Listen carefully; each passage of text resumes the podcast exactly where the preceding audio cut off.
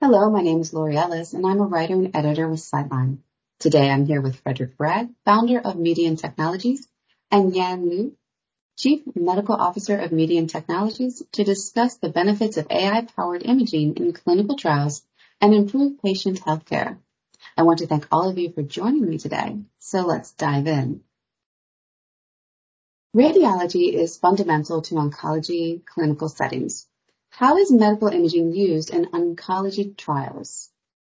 So if you think of it, imaging comes in at each and every step of a patient journey. So it can be, you know, in clinical practice, could be in a screening program for regular diagnostic and for monitoring of patients under treatment.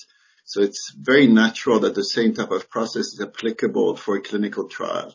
Basically, one of the key aspects of imaging is that you're trying to follow, measure any changes in the physical evidence of the disease. So in our case, we have a very strong focus in oncology. That means you're trying to identify the tumors in images, and you're going to follow these images over time during the treatment to see if the tumors are getting bigger, and in that case, by how much, are they are they um, stable, or are they getting smaller, and by how much. So it's really to initially to look at the physical impact of the treatment for the patients. And that's a data that's going to be absolutely key to be used for regulatory approval process.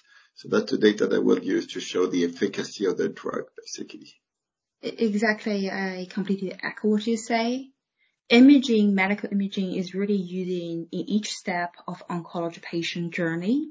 But as routine, so it's a little bit different from routine to trials.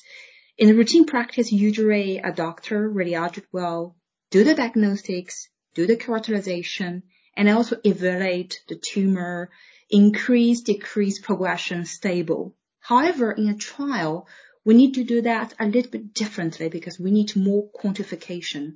This is why we use criteria, because everybody needs to use it in the same way. This we call imaging criteria in the oncology.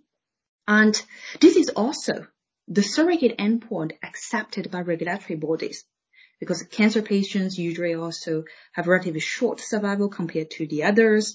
So surrogate is very helpful there.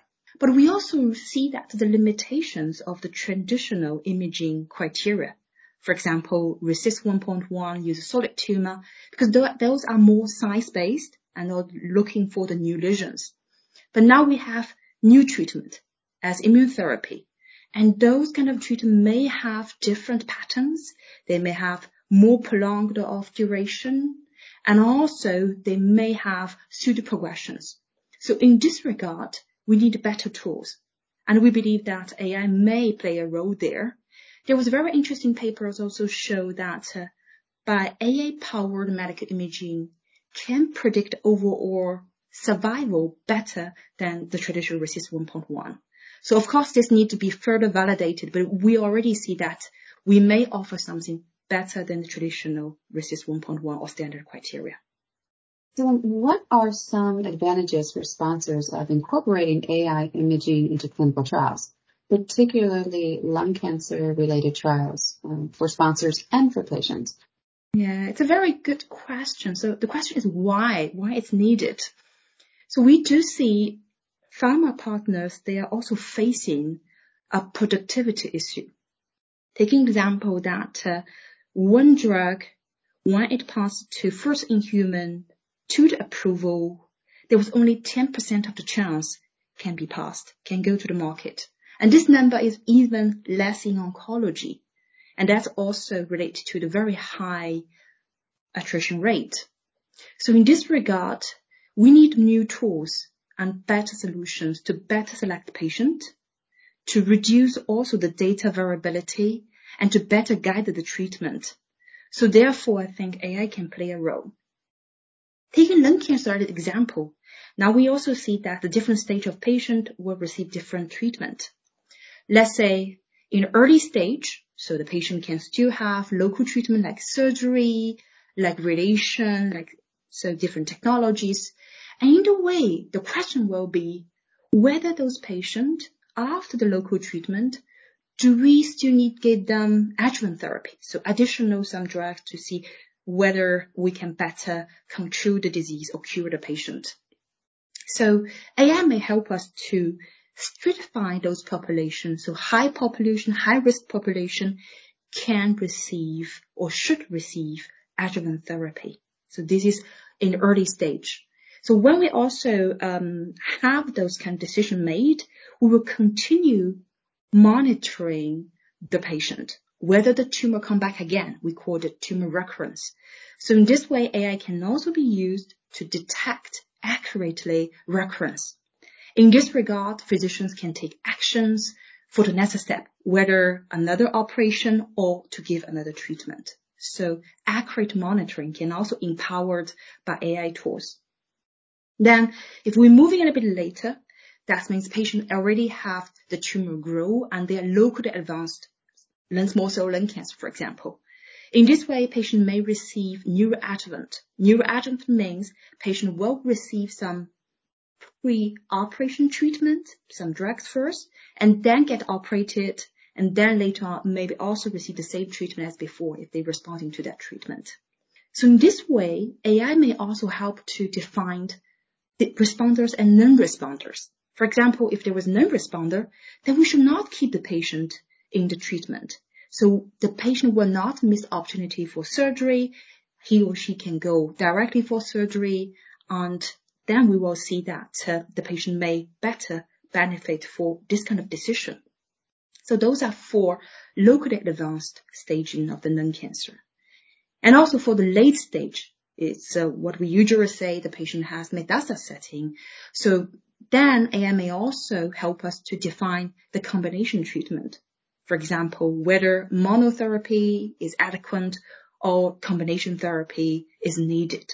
So A I can really give those kind of detailed information by correlating with outcome of large data set to guide such kind of strategy of treatment. This is also the intention to use in the late stage disease.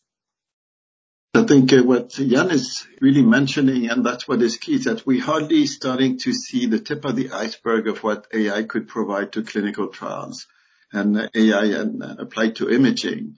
By that, I mean, if you look a few years ago, imaging was just related to looking at what I said before, the physical evidence of the disease. But today you can correlate an imaging signal to cellular information. So typically we proved last year that you could identify in images what would correspond to early stage lung cancer or what could correspond to early stage liver cancer. So that means you can correlate an imaging signal to a known biological, cellular, or genetic information. So here we're really moving into the omics world. And uh, the huge advantage of imaging is that it's non-invasive. That means it can start to replace really traditional biopsies, which in many cases are ground truths to look at you know, uh, genetic evidence or cellular evidence and so on. So here you could replace that by non-invasive solutions. And actually you really have two on the non-invasive way of diagnostic people. It's going to be imaging or liquid biopsies, and both of them have their pros and cons in different part of the patient journey. But for early stage, of course, imaging is going to be absolutely key. So I think the, the advanced in computing power, the advanced in uh, imaging technology and A I going to provide tremendous changes for the years to come. And I think we're going to be probably making more progress in developing new cancer drug in the next five years than what we've done in the past fifty years. And this is probably linked, you know, in some part, it will be directly linked to the advance of uh, imaging A I as well. Yeah, exactly, Fredrik, as you said. Traditionally, we already use it in the routine, as we just explained that the whole journey. But we believe also the A I-powered imaging can provide something more than just morphology, than the size, density.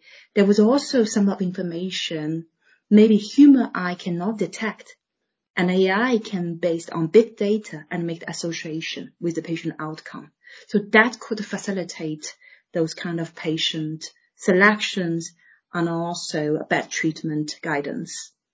Yeah, no, no, it's really, uh, uh, to, to Jan's point there, I think, you know, the way imaging can be used typically, both to help, as Yan mentioned, you know, triage patients to, for patient recruitment in clinical trials. So how do you find early stage patients? Because if you want to treat early stage patients, you need to find them in the clinics as well. So it's going to be tremendous asset for the drug development process to help recruit these patients for the trials.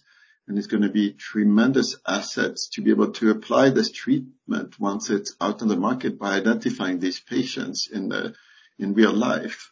And then to, to Jan's point before as well on how imaging can be applied to really have a better understanding of mechanism of action of certain drugs, you know. So traditionally you would look at all the cellular genetic information, but it's impossible to do multiple biopsies on patients and to do that at a large scale. So the fact that you can start to do that using imaging will be a tremendous advantage for drug development and tremendous advantage for patients, basically, because they, they're going to be the beneficiary of these treatments. So I think uh, the advance in technology is fully aligned to provide better treatment and develop better drugs for all for the benefits of patients. That flows really nicely into our next question. Lung cancer is the leading cause of malignancy-related deaths worldwide due to late detection, seventy-five percent. Do you see this changing as A I imaging becomes more widely adopted for both clinical trials and in healthcare settings? Well, definitely. You know, the one thing that is quite horrific with cancer is that uh, most patients do not get any um, symptoms. By the time they have symptoms, it's a very advanced stage of the disease, and unfortunately, treatment do not work well at advanced stage of the disease. And if you look at lung cancer, it's probably one of the most dramatic with liver cancer. It's very aggressive. Again, when most patients are diagnosed with lung cancer, it's very advanced, and uh, the survival rate at five years is very, very poor. So here, what we know is that what is almost, you can take it from a treatment of, you know, managing a sort of disease for patients to becoming curative. If you identify early stage, stage one lung cancer, it is curative. And that's a huge uh, paradigm shift if you think of it. You know, instead of having the vast majority of lung cancer patients who die, if they're identified in early stage, treatment and surgery works very well. And most of these patients are still alive after fifteen years. So, and this is based on huge epidemiological studies that have been performed worldwide. So both in the U S, in Europe, in, in China, in Japan, everywhere. So the fact that A I will help identify early stage patients who can go on early stage treatment will have an enormous impact on cancer care. And it could be maybe one of the most uh, important paradigm shift ever in cancer treatment, because what is true for lung cancer is true for most cancer. You know, it's, if it's one thing we do really know about cancer, it's, it's a direct correlation between the stage of the disease and the capacity to to save the patient's life. So the earlier you can find it, the better he will react to any type of treatment. So this is absolutely key for drug development and foremost for patients. Yeah, definitely. The best way to conquer cancer is not treat cancer, is prevent cancer. And screening is really the key when we find them early. And as Fredrik says, this is really important also to shift this kind of paradigm from disease control to disease maintenance to disease curation, and that we need new tools to find those patients early and treat them early. And we actually, in trials, we already see that, because we also see now these days there were more trials focused on early stage. So patient, they have local therapy and then will receive adjuvant therapy. But for those kind of early stage patients, there was always a question whether we should give more drug to really not let the cancer come back again. So we always think that if we give more, that the patient will get better. But actually reality may be different. Is also drug could link to also toxicity, because drug is also, cancer drugs is also related to toxicity, especially when we use cancer drug for early stage disease. We should not only think about efficacy, but also the quality of life of the patient. so the potential side effect of the patient, because those patients also live longer. So we need also consider their quality of life. And then we should balance the toxicity and benefits. So in this regard, the patient stratification is very important. Who should receive adjuvant? Who should receive those kind of drugs? Who will benefit for this kind of cancer drugs? Whether they take it, the disease will get cured or the patient will get better, and who should not get, because anyway the patient is cured, so we don't give the drug. So all other questions are important for clinicians these days. And if I can add here as well is, uh, you know, I think one of the huge progress that have been made uh, in just in the past few years is that, uh, of course, everybody have been wanting to try to identify early stage patients, because it's just totally intuitive that if you have primary cancer versus multiple metastatic cancer, it's going to be easier to treat. But how do you find these patients? And imaging, of course, you know, is at the forefront of that, because imaging, the purpose is to identify anomalies in images. But the issue when you look just at the C T scanner, for example, you only see anatomical information. You don't know if it's malignant or benign. So you had a, a huge issue of false positive being generated in the system.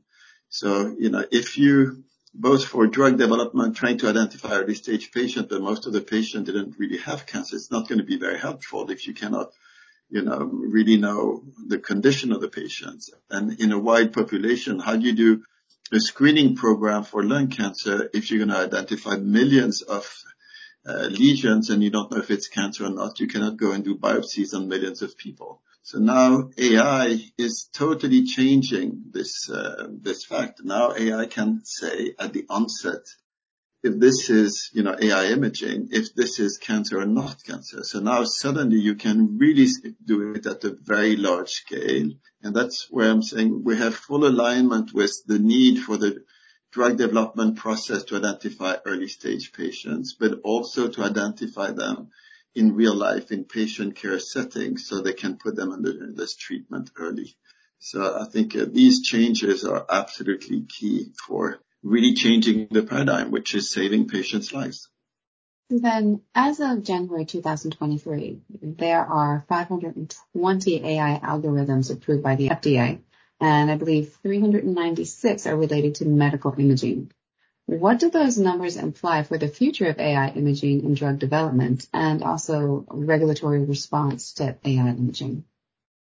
In clinical trial, actually, we do not necessarily always need to have a medical device with F D A clearance to be used in a trial, because we can have tools to optimize the workflow. We can also using these tools to help select patient, et cetera. Um, if it's not impact on patient management, and that will not need uh, a medical device as F D A clearance. So we also see that this piece, the pharma, the clinical trials may have even higher speed of development because of this kind of flexibility to the new tools and the willingness.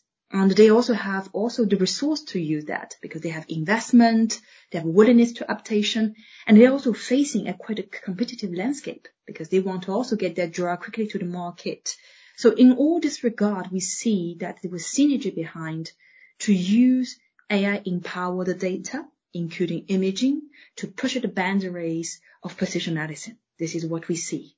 So one hundred percent agree with Yan there. I think A I means basically analyzing data to get better insight. That's the only purpose of uh, applying A I. And that's leading to, you know, the buzzword that have been going on for years in the whole healthcare industry, which is precision medicine. Instead of doing, you know, carpet bombing, as I call it, if you look at chemo, here, how can you design specific drug to specific conditions of patients? Now, if you look in the oncology space, unfortunately, it's very low rate of responders for, you know, specific drugs. But certain patients react very well to certain type of uh, drugs, and certain patients will react to another drug. So now the more you can analyze that data and make it, you know, adapted to specific conditions of patient, that's what's going to make the world progress for treatment. And that will help pharma understand better the mechanism of action of their drug, trying to understand who responds and for what reason. Those who do not respond, why don't they respond, and how can you make them become responders? So you could almost in real time, you know, adapt a specific treatment to a patient based on his conditions. And two patients will not react the same way to uh, the same treatment. So I think this personalized medicine, that uh, precision medicine that have been talked about for years is actually really happening. Well, thank you, Fredrik and Yan, for taking the time to have this conversation today. I'd also like to thank the sponsor of this podcast, Median Technologies, for making this great discussion possible.